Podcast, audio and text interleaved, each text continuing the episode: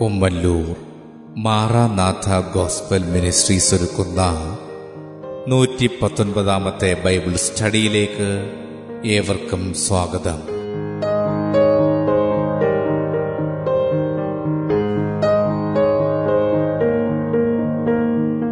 ശിഷ്യത്വം എന്ന വിഷയത്തിന്റെ ഇരുപത്തി ഒൻപതാം ഭാഗത്തെ ആസ്പദമാക്കി ശിഷ്യരാക്കുക എന്ന വിഷയത്തിന്റെ പതിമൂന്നാം ഭാഗമാണ് നിങ്ങൾ കേൾക്കുവാൻ പോകുന്നത്.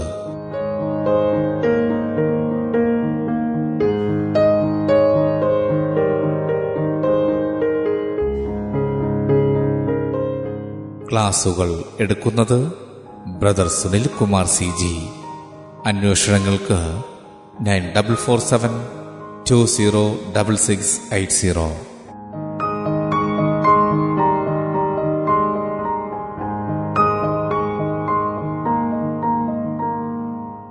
ഈ ക്ലാസുകളുടെ വീഡിയോ യൂട്യൂബിലും ലഭ്യമാണ്. Amen T V network Trivandrum Kerala. Triple nine five nine seven five nine eight zero.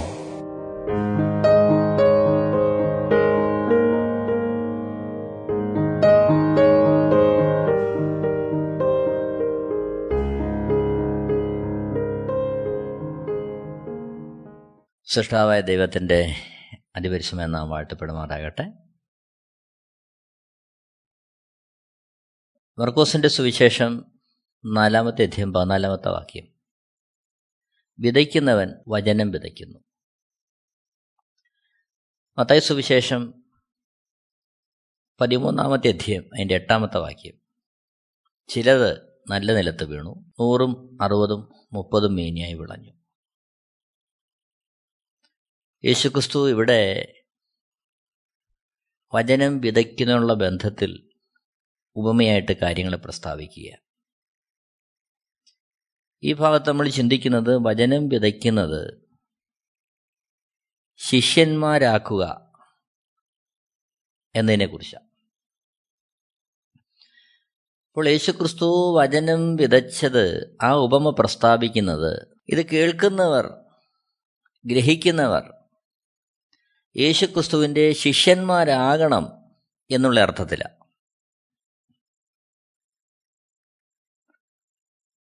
അപ്പോൾ ഈ ദൈവവചനം ഒരുവൻ എങ്ങനെ ഗ്രഹിക്കുന്നു? ദൈവവചനത്തിന്റെ മുമ്പാകെ അവർ എങ്ങനെ ആയിത്തീരുന്നു എന്നുള്ളതൊക്കെ ഇവിടെ വളരെ പ്രസക്തമാണ് ഇവിടെ ഓർക്കേണ്ടുന്ന പരമപ്രധാനമായൊരു സത്യം ദൈവവചനം കേൾക്കുന്നതിലൂടെയും ഗ്രഹിക്കുന്നതിലൂടെയും നടക്കേണ്ടത് ഒരു തെരഞ്ഞെടുപ്പിലേക്ക് അവൻ വരിക എന്നുള്ളതാണ്. മത്തായ സുവിശേഷം പതിമൂന്നാമത്തെ അധ്യയന്റെ ഇരുപത്തിമൂന്നാമത്തെ വാക്യത്തിൽ നല്ല നിലത്ത് വിതയ്ക്കപ്പെട്ടതോ ഒരുത്തൻ വചനം കേട്ടിട്ട് ഗ്രഹിക്കുന്നതാകുന്നു. അത് വിളഞ്ഞ് നൂറും അറുപതും മുപ്പതും മേനി നൽകുന്നു. അപ്പോൾ ദൈവവചനം ഒരുവന്റെ ഹൃദയത്തിൽ അത് ഗ്രഹിച്ച് കേട്ട് ഗ്രഹിച്ച് അത് ഫലം നൽകുന്ന അവസ്ഥയിലേക്ക് മാറണം എന്നുള്ളതാണ് കർത്താവിടെ ഉദ്ദേശിക്കുന്നത്. യോഹനന്റെ സുവിശേഷം പതിനഞ്ചാമത്തെ അധ്യയത്തിൽ അതിന്റെ പതിനാറാമത്തെ വാക്യത്തിൽ നമ്മൾ കാണുന്നുണ്ട്. യേശുക്രിസ്തു പറയുന്നു നിങ്ങൾ എന്നെ തിരഞ്ഞെടുത്തു എന്നല്ല ഞാൻ നിങ്ങളെ തിരഞ്ഞെടുത്തു. നിങ്ങൾ പോയി ഫലം കായ്ക്കേണ്ടതിനും നിങ്ങളുടെ ഫലം നിലനിൽക്കേണ്ടതിനും നിങ്ങളെ ആക്കി വെച്ചുമിരിക്കുന്നു. നിങ്ങൾ എന്റെ നാമത്തിൽ പിതാവിനോട് അപേക്ഷിക്കുന്നതൊക്കെയും അവൻ നിങ്ങൾക്ക് തരുവാനായിട്ട് തന്നെ. ഇവിടെ യേശുക്രിസ്തു ദൈവവചനം വിതയ്ക്കുമ്പോൾ മറ്റൊരർത്ഥത്തിൽ ഈ കാലഘട്ടത്തിൽ താൻ തിരഞ്ഞെടുക്കപ്പെട്ട ശിഷ്യന്മാരിലൂടെ ദൈവവചനം വിതയ്ക്കുമ്പോൾ ആ ദൈവവചനം ഗ്രഹിക്കുന്ന വ്യക്തികൾ യേശുക്രിസ്തുവിന്റെ സന്നിധിയിൽ ഒരു തീരുമാനത്തിലേക്ക് വരണമെന്ന് യേശുക്രിസ്തു ആഗ്രഹിക്കുകയാണ്. അവരൊരു തീരുമാനത്തിലേക്ക് വരണം. ആ തീരുമാനം അവരെടുക്കുന്നു എന്ന് പറയുമ്പോഴും ഇവിടെ യേശുക്രിസ്തു പ്രസ്താവിക്കുന്ന കാര്യം നിങ്ങൾ എന്നെ തിരഞ്ഞെടുത്തു എന്നല്ല ഞാൻ നിങ്ങളെ തിരഞ്ഞെടുത്തു. അപ്പോൾ ദൈവവചനം ഗ്രഹിക്കുന്നവന്റെ ഉള്ളിൽ യേശുക്രിസ്തുവിനാലുള്ളൊരു തിരഞ്ഞെടുപ്പ് അവിടെ വെളിപ്പെടുകയാണ് പുറമേ നിന്ന് നോക്കുമ്പോൾ നമ്മളാണ് തിരഞ്ഞെടുക്കുന്നത് എന്ന് തോന്നുമെങ്കിലും ചിന്തിക്കുമെങ്കിലും യേശുക്രിസ്തു പറയുന്നു ആ ദൈവവചനം ഹൃദയങ്ങളിൽ പരിവർത്തിക്കുവാൻ ആ ദൈവവചനം ഹൃദയങ്ങളിൽ രൂപാന്തരപ്പെടുത്തുവാൻ തക്കവണ്ണം ഇടയാക്കി തീർക്കുന്നത് അത് കേൾക്കുന്ന വ്യക്തികളുടെ ഉള്ളിൽ അവരെ സംബന്ധിച്ച് ദൈവത്തിന്റെ ഒരു തെരഞ്ഞെടുപ്പ് ഉള്ളതുകൊണ്ടാണ് അങ്ങനെ യേശുക്രിസ്തു അവരെ തിരഞ്ഞെടുക്കുന്നത് കൊണ്ടാണ് അവർക്ക് യേശുവിന്റെ അടുക്കിലേക്ക് വരാൻ കഴിയുന്നത്. അതാണ് യോഹനാന്റെ സുവിശേഷം പതിനഞ്ചിന് പതിനാല് കാണുന്നത്. നിങ്ങൾ എന്നെ തിരഞ്ഞെടുത്തു എന്നല്ല ഞാൻ നിങ്ങളെ തിരഞ്ഞെടുത്തു.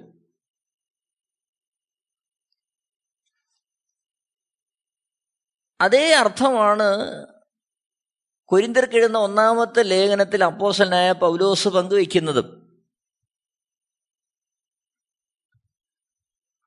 ഒന്ന് കൊരിന്തിയർ ഒന്നാമത്തെ അധ്യയം അതിന്റെ ഇരുപത്തി മുതൽ താഴോട്ട് നോക്കുമ്പോൾ സഹോദരന്മാരെ നിങ്ങളുടെ വിളിയെ നോക്കുവിൻ. ലോകാഭിപ്രായ ജ്ഞാനികൾ ഏറെയില്ല. ബലവാന്മാർ ഏറെയില്ല. കുലീനന്മാരും ഏറെയില്ല. ഇരുപത്തിയേഴാമത്തെ വാക്യത്തിൽ കാണുന്നു ജ്ഞാനികളെ ലജ്ജിപ്പിപ്പാൻ ദൈവം ലോകത്തിൽ ഫോഷത്വമായി തെരഞ്ഞെടുത്തു. ബലമുള്ളതിനെ ലജ്ജിപ്പിപ്പാൻ ദൈവം ലോകത്തിൽ ബലഹീനമായി തെരഞ്ഞെടുത്തു.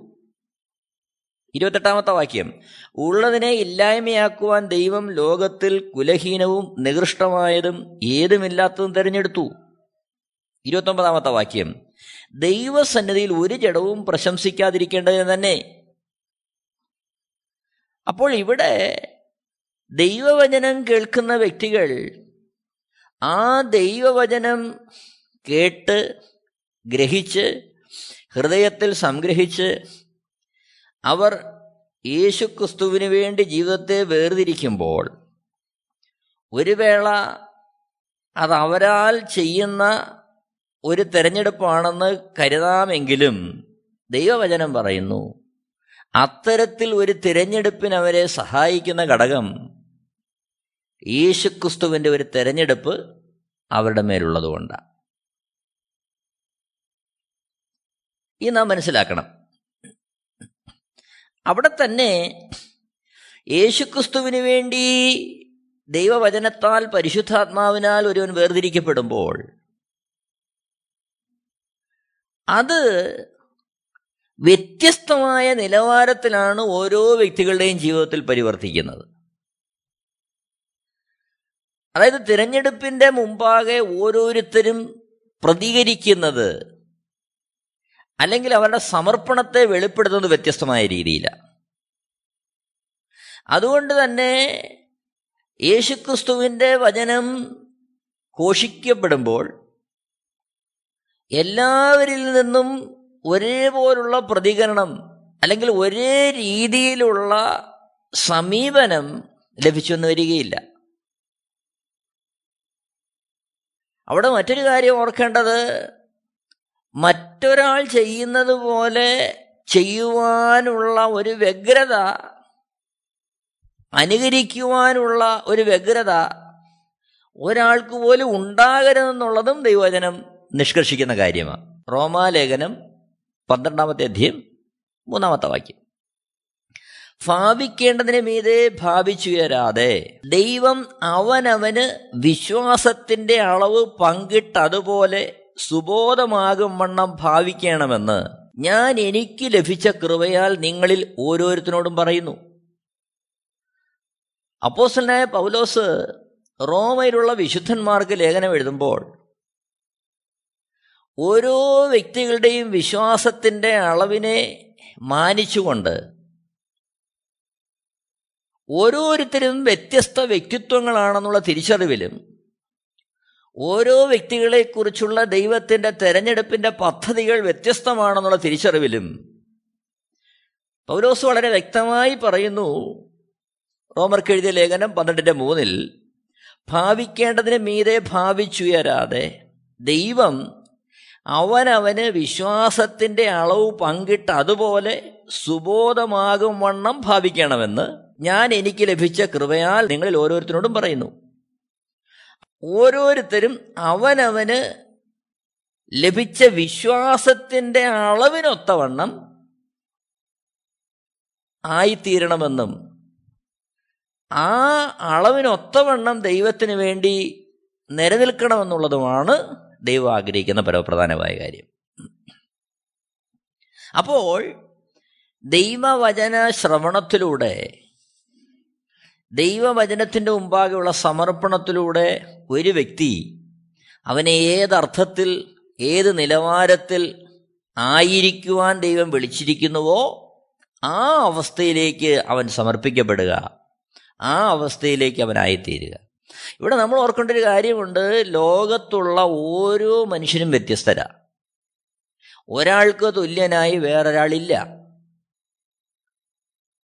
അയാളുടെ സാഹചര്യം അദ്ദേഹത്തിന്റെ രീതികൾ എല്ലാം ഒരു മനുഷ്യന് തുല്യം വേറൊരാളില്ല അതുകൊണ്ട് തന്നെ ഓരോ വ്യക്തികളെക്കുറിച്ചുമുള്ള ദൈവത്തിന്റെ പദ്ധതി വ്യത്യസ്തമാണ് ദൈവസഭയുള്ള ബന്ധത്തിൽ ദൈവവേലയുള്ള ബന്ധത്തിൽ നിത്യമുള്ള ബന്ധത്തിൽ ഓരോ വ്യക്തികളും ആരായിരിക്കണമെന്നും എന്തായിരിക്കണമെന്നും ദൈവം ഒരുവനെക്കുറിച്ച് ആഗ്രഹിക്കുന്നു. അത് വ്യത്യസ്തമാണ്. ആ നിലവാരത്തിലായിരിക്കും ഓരോരുത്തരെക്കുറിച്ചും ദൈവത്തിന്റെ പദ്ധതി. അതുകൊണ്ട് തന്നെ മറ്റുള്ളവരെ പോലെ ആകുവാൻ ശ്രമിക്കാതെ അനുകരിക്കുവാൻ ശ്രമിക്കാതെ അവരെ ദൈവം എന്തിനു വേണ്ടി വിളിച്ചുവോ ആ അവസ്ഥയിൽ അവർ ആയിത്തീരുക അതാണ് ദൈവജനം ഒരാളെ ഓരോരുത്തരെ കുറിച്ചും താല്പര്യപ്പെടുന്നതും ആവശ്യപ്പെടുന്നതും. മർക്കോസ് എഴുതിയ സുവിശേഷം ഒന്നാമത്തെ അധ്യായന്റെ പതിനഞ്ചാമത്തെ വാക്യത്തിൽ കാലം തികഞ്ഞു ദൈവരാജ്യം സമീപിച്ചിരിക്കുന്നു. മാനസാന്തരപ്പെട്ട് സുവിശേഷത്തിൽ വിശ്വസിപ്പിൻ. യേശുക്രിസ്തു ഘോഷിക്കുകയാണ് അപ്പോൾ സുവിശേഷ ഘോഷണത്തിലൂടെ ദൈവവചന കേൾവിയിലൂടെ നടക്കേണ്ടത് മാനസാന്തരപ്പെട്ട് സുവിശേഷത്തിൽ വിശ്വസിക്കുക. കർത്താവിന് വേണ്ടി അവൻ വേർതിരിയുക. ദൈവത്തെങ്കിലേക്ക് തിരിയുക. യേശുവിനെ അനുഗമിക്കുവാൻ തക്കവണ്ണം ഒരു രൂപാന്തരം അവരുടെ ഹൃദയത്തിൽ ഉണ്ടാകുക യോഹനാന്റെ സുവിശേഷം ആറാമത്തേതിന്റെ മുപ്പത്തഞ്ചാമത്തെ വാക്യത്തിൽ തന്നെ തിരഞ്ഞു വന്ന പുരുഷാരത്തോട് യേശു പറയുകയാ യേശു അവരോട് പറഞ്ഞത് ഞാൻ ജീവന്റെ അപ്പമാകുന്നു എന്റെ അടുക്കൽ വരുന്നവന് വിശക്കയില്ല എന്നിൽ വിശ്വസിക്കുന്നവന് ഒരു നാളും ദാഹിക്കുകയുമില്ല. ഇവിടെ യേശു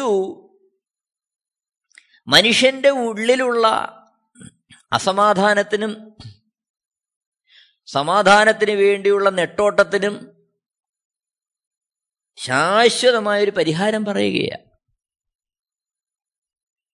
യോഹനന്റെ സുവിശേഷം ആറാമത്തെ അധ്യയത്തിൽ നമ്മൾ കാണുന്നത് അഞ്ചപ്പം കൊണ്ട് അയ്യായിരം പുരുഷന്മാരും അവരുടെ സ്ത്രീകളും കുഞ്ഞുങ്ങളും ഭക്ഷിച്ച് തൃപ്തരായതിനു ശേഷം അടുത്ത ദിവസം യേശുവിനെ തേടി പുരുഷാരം വരുമ്പോൾ കഴിഞ്ഞ ദിവസം അവർ യേശുവിനെ കണ്ട ഭാഗത്ത് യേശുവിനെ കാണായ നിമിത്തം ചെറു വള്ളങ്ങളിൽ കയറി അങ്ങേക്കരയിലേക്ക് ചെന്നവർ യേശുവിനെ കാണുമ്പോൾ യേശു അവരോട് സംഭാഷിക്കുന്ന കാര്യങ്ങൾ അവിടെ കാണുന്നത്. യേശു പറഞ്ഞു നിങ്ങൾ എന്നെ എന്നുള്ള സ്നേഹനിമിത്തമല്ല എന്നെ തേടി വന്നത്. മറിച്ച് നിങ്ങൾ അപ്പം തിന്ന് ഇന്നലെ നിങ്ങളുടെ വിശപ്പ് മാറിയതുകൊണ്ടാണ് നിങ്ങൾ എന്നെ തേടി വന്നത്.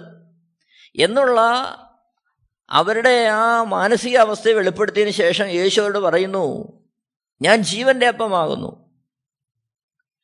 ഇന്നലെ ഞാൻ നിങ്ങൾക്ക് വിശപ്പ് മാറുവാനുള്ള അപ്പം തന്നു എങ്കിൽ നിങ്ങളുടെ ആത്മാവിന്റെ ദാഹം തീർക്കുവാൻ നിങ്ങളുടെ അസമാധാനത്തെ എന്നേക്ക് മാറ്റുവാൻ നിങ്ങളുടെ ഏകാന്തതയെ നിങ്ങളുടെ ആകുലതകളെ നാഥനില്ല എന്നുള്ള നിങ്ങളുടെ അസ്വസ്ഥ ചിന്തകളെ എന്നേക്ക് മാറ്റുവാൻ നിങ്ങളെ സമ്പൂർണമായൊരു സംതൃപ്തിയിലേക്കും സമാധാനത്തിലേക്കും സ്വസ്ഥതയിലേക്കും കൊണ്ടുവരുവാൻ ആ ഒരർത്ഥത്തിൽ യേശു പറയുക ഞാൻ ജീവന്റെ അപ്പമാകുന്നു. എന്റെ അടുക്കൽ വരുന്നവന് വിശക്കയില്ല. എന്നിൽ വിശ്വസിക്കുന്നവന് ഒരു നാളും ദാഹിക്കുകയില്ല അപ്പോൾ വിശപ്പും ദാഹവും മാറ്റുക എന്ന് പറയുമ്പോൾ അവന്റെ ഭൗതികമായ വിശപ്പും ദാഹവും എന്നുള്ള അർത്ഥത്തിലല്ല അവന്റെ ആത്മീയമായ അവന്റെ ജീവിതത്തിന്റെ എല്ലാ ആകുലത അനുഭവപ്പെടുന്ന മേഖലകൾക്കും ശാശ്വതമായ പരിഹാരം നൽകുവാൻ തക്കവണ്ണം താൻ മതിയായവനാണെന്നുള്ള സന്ദേശത്തെ യേശുക്രിസ്തോടൊപ്പം പങ്കുവയ്ക്കുകയാണ്.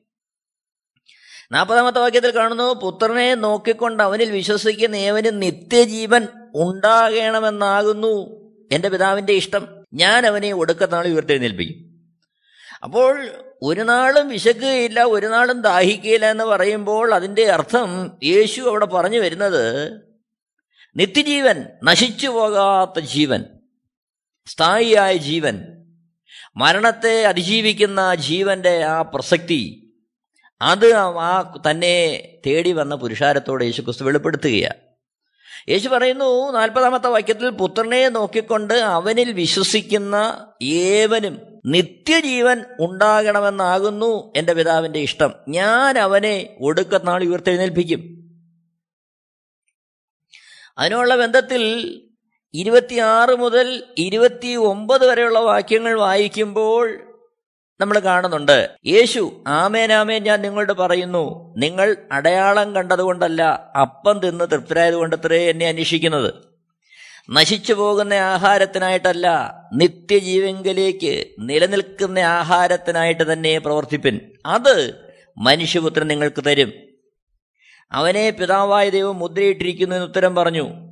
അവർ അവനോട് ദൈവത്തിന് പ്രസാദമുള്ള പ്രവൃത്തികളെ പ്രവർത്തിക്കേണ്ടതിന് ഞങ്ങൾ എന്ത് ചെയ്യണമെന്ന് ചോദിച്ചു. യേശു അവരോട് ദൈവത്തിന് പ്രസാദമുള്ള പ്രവൃത്തി അവൻ അയച്ചവന് നിങ്ങൾ വിശ്വസിക്കുന്നത് അത്രേ അപ്പോൾ യേശുവിനെ ദൈവപുത്രൻ എന്ന് അംഗീകരിച്ച് യേശുവിനെ ദൈവമെന്ന് അംഗീകരിച്ച് യേശുവിനെ പാപമോചകനെന്ന് അംഗീകരിച്ച് യേശുവിനെ പിൻപറ്റുവാൻ യേശുവിനെ അനുഗമിക്കുവാൻ തക്കവണ്ണം ഒരുവൻ അവിടുത്തെ വചനത്താൽ തീരുമാനമെടുത്ത് സമർപ്പിക്കപ്പെട്ട ആ ഒരവസ്ഥയിലേക്ക് ശിഷ്യത്വത്തിലേക്ക് ഒരുത്തൻ മാറണമെന്നുള്ളതാണ് യേശുക്രിസ്തുവിടെ ആഗ്രഹിക്കുന്ന പരമപ്രധാനമായ വസ്തുത. മുപ്പതാമത്തെ വാക്യം നമ്മൾ കാണുന്നുണ്ട്. അവർ അവനോട് ഞങ്ങൾ കണ്ടു നിന്നെ വിശ്വസിക്കേണ്ടതിന് നീ എന്തടയാളം ചെയ്യുന്നു എന്ത് പ്രവർത്തിക്കുന്നു. അപ്പോൾ യേശുക്രിസ്തു അതിനു മുമ്പ് അപ്പം കൊണ്ട് അവരെ പോഷിപ്പിച്ചു. പക്ഷേ അതിനൊക്കെ ഉപരിയായി വീണ്ടും യേശുക്രിസ്തു ദൈവപുത്രനാണെന്ന് തെളിയിക്കപ്പെടാൻ തക്കവണ്ണം വീണ്ടും അടയാളങ്ങൾ. ആ പുരുഷാരം യേശുവിനോട് ചോദിക്കുകയാണ് പക്ഷേ എന്നാൽ നമ്മൾ മനസ്സിലാക്കേണ്ടുന്ന പരമപ്രധാനമായൊരു സത്യം യേശുക്രിസ്തുവിനെ അനുഗമിച്ച പലരെയും ജീവിതത്തിൽ നോക്കുമ്പോൾ അനേകരി ഇത്തരത്തിലുള്ള അത്ഭുതങ്ങൾ അതേ അളവിൽ കണ്ടതുകൊണ്ടല്ല യേശുവിനെ അനുഗമിച്ചത്. യേശുവിന്റെ വാക്കിന്റെ മുമ്പാകെ. യേശു ദൈവപുത്രനാണെന്ന് അവരുടെ ഹൃദയത്തിൽ വെളിപ്പെട്ടു. ആ യേശു ക്രിസ്തുവിനെ അനുഗമിക്കാൻ അവർ തയ്യാറായി. അതാണ് നമ്മൾ കാണുന്നത്. യോഹനാന്റെ സുവിശേഷം ആറാമത്തെ അധ്യായന്റെ അറുപത്തിമൂന്നാമത്തെ വാക്യത്തിൽ യേശു കാതലായ ഭാഗങ്ങളെ പറഞ്ഞതിന് ശേഷം പറയുക ജീവിപ്പിക്കുന്ന ആത്മാവാകുന്നു. മാംസം ഒന്നിനും ഉപകരിക്കുന്നില്ല. ഞാൻ നിങ്ങളോട് സംസാരിച്ച വചനങ്ങൾ ആത്മാവും ജീവനുമാകുന്നു. അപ്പോൾ യോഹനന്റെ സുവിശേഷം ആറാമത്തെ അധ്യയത്തിൽ മുഴുവൻ യേശു യേശു കർത്താവ് പറയുന്നത് ആത്മീയ വിഷയങ്ങളെ പങ്കുവയ്ക്കുകയാണ്.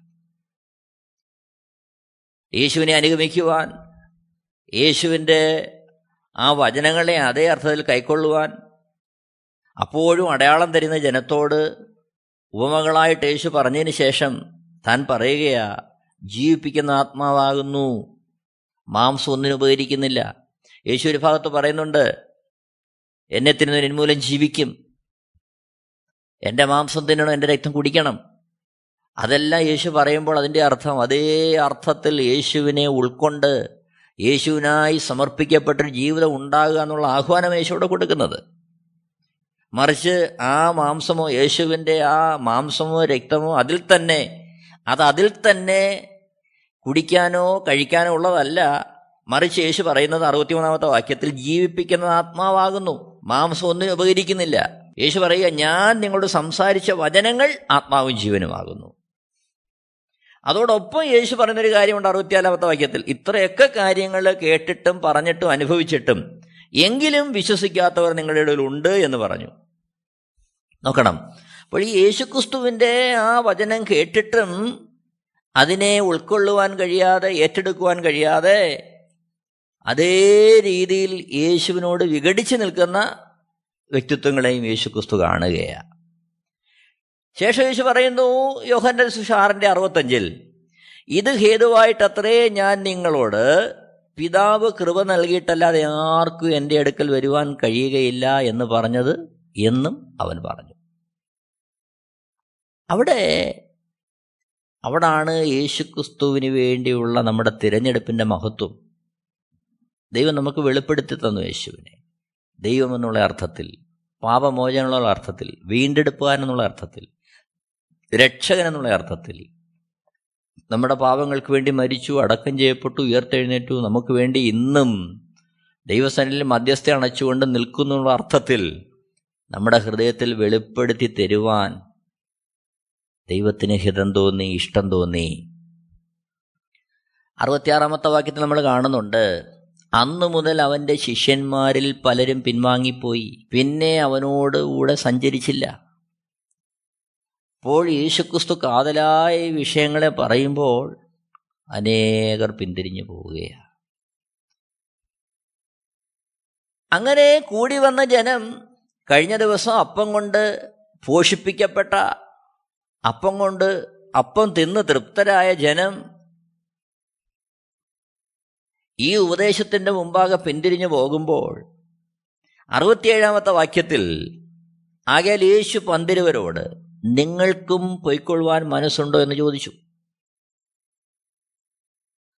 അപ്പോൾ കൂടി വന്ന പുരുഷാരം ഈ ഉപദേശങ്ങളെ കേട്ട് യേശുവിനെ ഉപേക്ഷിച്ച് അവർ മടങ്ങിപ്പോകുമ്പോൾ തന്നെ അനുഗമിക്കാൻ വേണ്ടി വിട്ടിറങ്ങി വന്ന സകലതും വിട്ടിറങ്ങി വന്ന പന്ത്രണ്ട് പേരോട് യേശു ചോദിക്കുകയാ നിങ്ങൾക്കും പൊയ്ക്കൊള്ളാൻ മനസ്സുണ്ടോ?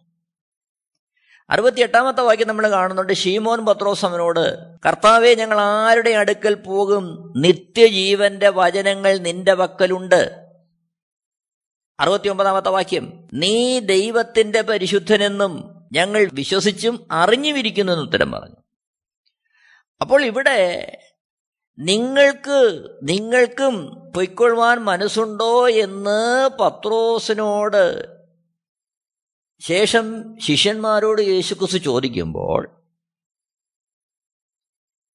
ഷീമോൻ പത്രോസിന് മറുപടി പറയുക കർത്താവ് ഞങ്ങൾ ആരുടെ അടുക്കൽ പോകും? നിത്യജീവന്റെ വചനങ്ങൾ നിന്റെ പക്കലുണ്ട്.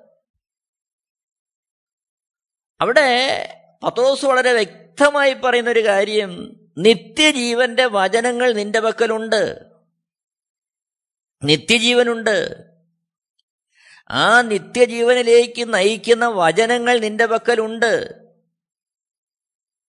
പോരാ നീ ദൈവത്തിന്റെ പരിശുദ്ധൻ എന്ന് ഞങ്ങൾ വിശ്വസിച്ചും അറിഞ്ഞുമിരിക്കുന്നു എന്ന് ഉത്തരം പറഞ്ഞു.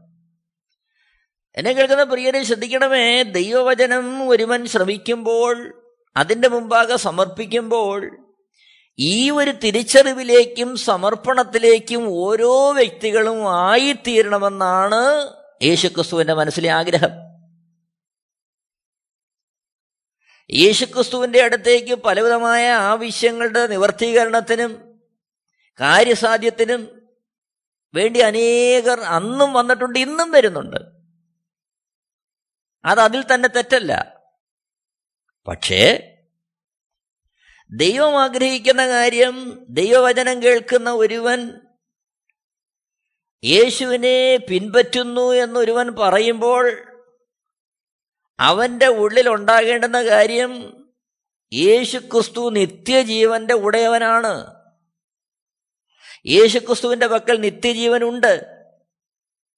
ആ നിത്യജീവന്റെ വചനങ്ങൾ തരുവാൻ പ്രാപ്തൻ ഒരേ ഒരുവനേ ഉള്ളൂ അത് യേശുക്രിസ്തുവാണ്. അതോടൊപ്പം യേശുക്രിസ്തുവിനെ അനുഗമിക്കുവാൻ തയ്യാറാകുന്നതിന്റെ ഉദ്ദേശം മറ്റൊന്നുമല്ല നിത്യജീവനുണ്ടെന്നുള്ള വെളിപ്പാടാണ്. ഈ ലോകത്തെ മറികടക്കുന്ന ജീവൻ ആ ജീവന് വേണ്ടിയുള്ള ആ തെരഞ്ഞെടുപ്പാണ് യേശുക്രിസ്തുവിനെ സ്വീകരിക്കുന്നതിലൂടെ ഒരുവന്റെ ഹൃദയത്തിൽ നടക്കുന്നത്. ഈ കാലഘട്ടത്തെ നാം വളരെ സൂക്ഷ്മതയോടെ പരിശോധിക്കേണ്ടിയിരിക്കുന്നു. നാം ഏത് നിലവാരത്തിലായിരിക്കുന്നു എന്നുള്ളത് നാം നല്ലതുപോലെ ശോധന ചെയ്യേണ്ടിയിരിക്കുന്നു. നാം ഏതർത്ഥത്തിലാണ് യേശുവിനെ അനുഗമിക്കുന്നത്? അല്ലെങ്കിൽ എന്തിനു വേണ്ടിയാണ് നാം യേശുവിന്റെ അടുക്കിലേക്ക് വന്നത്? ഇവിടെ പത്രോസ് പറയുന്നു നിത്യജീവന്റെ വചനങ്ങൾ നിന്റെ പക്കലുണ്ട്. അനേകർ യേശുവിനെ വിട്ടുപോകുമ്പോഴും യേശുവിനെ വിട്ടുപോകാതെ അവർ യേശുവിനെ അനുഗമിക്കുവാനുള്ള കാരണം യേശുവിന്റെ പക്കൽ നിത്യജീവന്റെ വചനങ്ങളുണ്ട്. ആ നിത്യജീവന്റെ വചനങ്ങൾ ഉള്ളത് കൊണ്ട് നിന്നെ വിട്ട് ഞങ്ങൾ എവിടെ പോകും? അതുമല്ല നീ ദൈവത്തിന്റെ പരിശുദ്ധനെന്ന് ഞങ്ങൾ വിശ്വസിച്ചും അറിഞ്ഞുമിരിക്കുന്നു. വ്യക്തിപരമായി യേശുവിനെ ദൈവമെന്ന് അറിയണം. വ്യക്തിപരമായി യേശുവിനെ ദൈവപുത്രനെന്ന് വിശ്വസിക്കണം. യേശുക്രിസ്തു പാപമോചകനെന്നും രക്ഷകനെന്നും വീണ്ടെടുപ്പുകാരനെന്നും ആ യേശുവിന്റെ പക്കൽ നിത്യജീവൻ ഉണ്ടെന്നും ആ നിത്യജീവൻ തരുവാൻ പ്രാപ്തൻ യേശുക്രിസ്തു ആണെന്നും അത് മറ്റെവിടെയും ലഭിക്കുകയില്ല എന്നും ആത്യന്തികമായി ഈ ലോകത്തുള്ള സർവതിനേക്കാളും വലുത് വരുവാനുള്ള നിത്യതയാണെന്നും ആ ബോധ്യം ഉള്ളിൽ കടന്ന് അതിനുവേണ്ടി സമർപ്പിക്കപ്പെട്ട് യേശുവിനെ അനുഗമിക്കുന്നവരായി തീരണം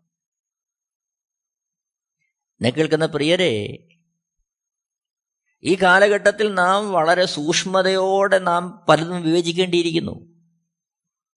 ഭൗതികമായ വിഷയങ്ങളുടെ പൂർത്തീകരണമല്ല യേശുക്രിസ്തുവിന്റെ അടുക്കിലേക്ക് വരുന്നതിന്റെ ആത്യന്തികമായ ലക്ഷ്യം. സാമ്പത്തിക നേട്ടമല്ല പേരുണ്ടാക്കുക എന്നുള്ളതല്ല പ്രശസ്തി ഉണ്ടാക്കുക എന്നുള്ളതല്ല ധനം ഉണ്ടാക്കുക എന്നുള്ളതല്ല. നഷ്ടപ്പെട്ടു പോയ ചില കാര്യങ്ങൾ തിരികെ പിടിക്കുക എന്നുള്ളതല്ല. വചനം വിതയ്ക്കുന്നതിലൂടെ ആത്യന്തികമായി നടക്കേണ്ടുന്ന ഘടകം വസ്തുത ആ വചനത്താൽ പിടിക്കപ്പെടുന്നവൻ യേശുക്രിസ്തുവിന്റെ ശിഷ്യനാകുക എന്നുള്ളതാണ്. എന്നെ കേൾക്കുന്ന പ്രിയരെ ഒരു നിമിഷം ഈ വചനത്തിന്റെ മുമ്പ് നമുക്ക് നമ്മളെ തന്നെ ഒന്ന് പരിശോധിക്കാം. നമ്മൾ ഏതർത്ഥത്തിലാണ് യേശുവിന്റെ അടുത്തേക്ക് വന്നത്? ഒരുപക്ഷെ നമ്മൾ വിശ്വാസികളെന്ന് പറയുമ്പോഴും എന്താണ് നമ്മുടെ ഉള്ളിലെ വികാരവും വിചാരവും? എന്തിനാണ് നാം ഈ യേശുവിനെ അനുഗമിക്കുന്നത്? ഭൗതികമായ ചില വിഷയങ്ങളുടെ പരിഹാരമാണോ? ജീവിതത്തിന്റെ സുഖസൗകര്യങ്ങൾ വർദ്ധിപ്പിക്കാനാണോ? പേരും പ്രശസ്തി ഉണ്ടാക്കാനാണോ? പൗലോസ് പറയുന്നു യേശുക്രിസ്തു മുഖാന്തര സകലവും ചപ്പൊന്നും ചവർന്നും താൻ എണ്ണി. ഇവിടെ പത്രോസ് പറയുന്നു നിത്യജീവന്റെ വചനങ്ങൾ നിന്റെ പക്കലുണ്ട്. നിന്നെ വിട്ട് ഞങ്ങൾ എവിടെ പോകും? നീ ദൈവത്തിന്റെ പരിശുദ്ധനെന്ന് ഞങ്ങൾ അറിഞ്ഞിരിക്കുന്നു ഞങ്ങളത് വിശ്വസിച്ചിരിക്കുന്നു. നമുക്ക് നമ്മളെ തന്നെ ഒന്ന് സമർപ്പിക്കാം. നമ്മുടെ വിശ്വാസത്തെ നമുക്കൊന്ന് ശോധന ചെയ്യാം. ഒരാഴമൊരു സമർപ്പണത്തിലേക്ക് നമുക്ക് വരാം. അതിനായിട്ട് നമുക്കൊരു തീരുമാനമെടുക്കാം. യേശുക്രിസ്തുവിന്റെ ശിഷ്യനായിരിക്കുവാൻ അവിടുത്തെ ആ ഒരു അർത്ഥത്തിൽ അനുഭവിക്കുവാൻ നമുക്ക് നമ്മളെ തന്നെ സമർപ്പിക്കാം. ദൈവം എല്ലാവരും ധാരാളമായിട്ട് അനുഗ്രഹിക്കുമാറാകട്ടെ. ആമേൻ. Amen T V network Christian internet channel സുവിശേഷീകരണത്തിന്റെ വ്യത്യസ്ത മുഖം തേടിയുള്ള യാത്ര YouTube and Facebook. Amen T V network Trivandrum Kerala. ഞങ്ങളുടെ വിലാസം Maranatha gospel ministries Maranganzhi Kummalloor P O Kollam. ആറ് ഒൻപത് ഒന്ന് അഞ്ച് ഏഴ് മൂന്ന്. അന്വേഷണങ്ങൾക്ക് nine double four seven two zero double six eight zero.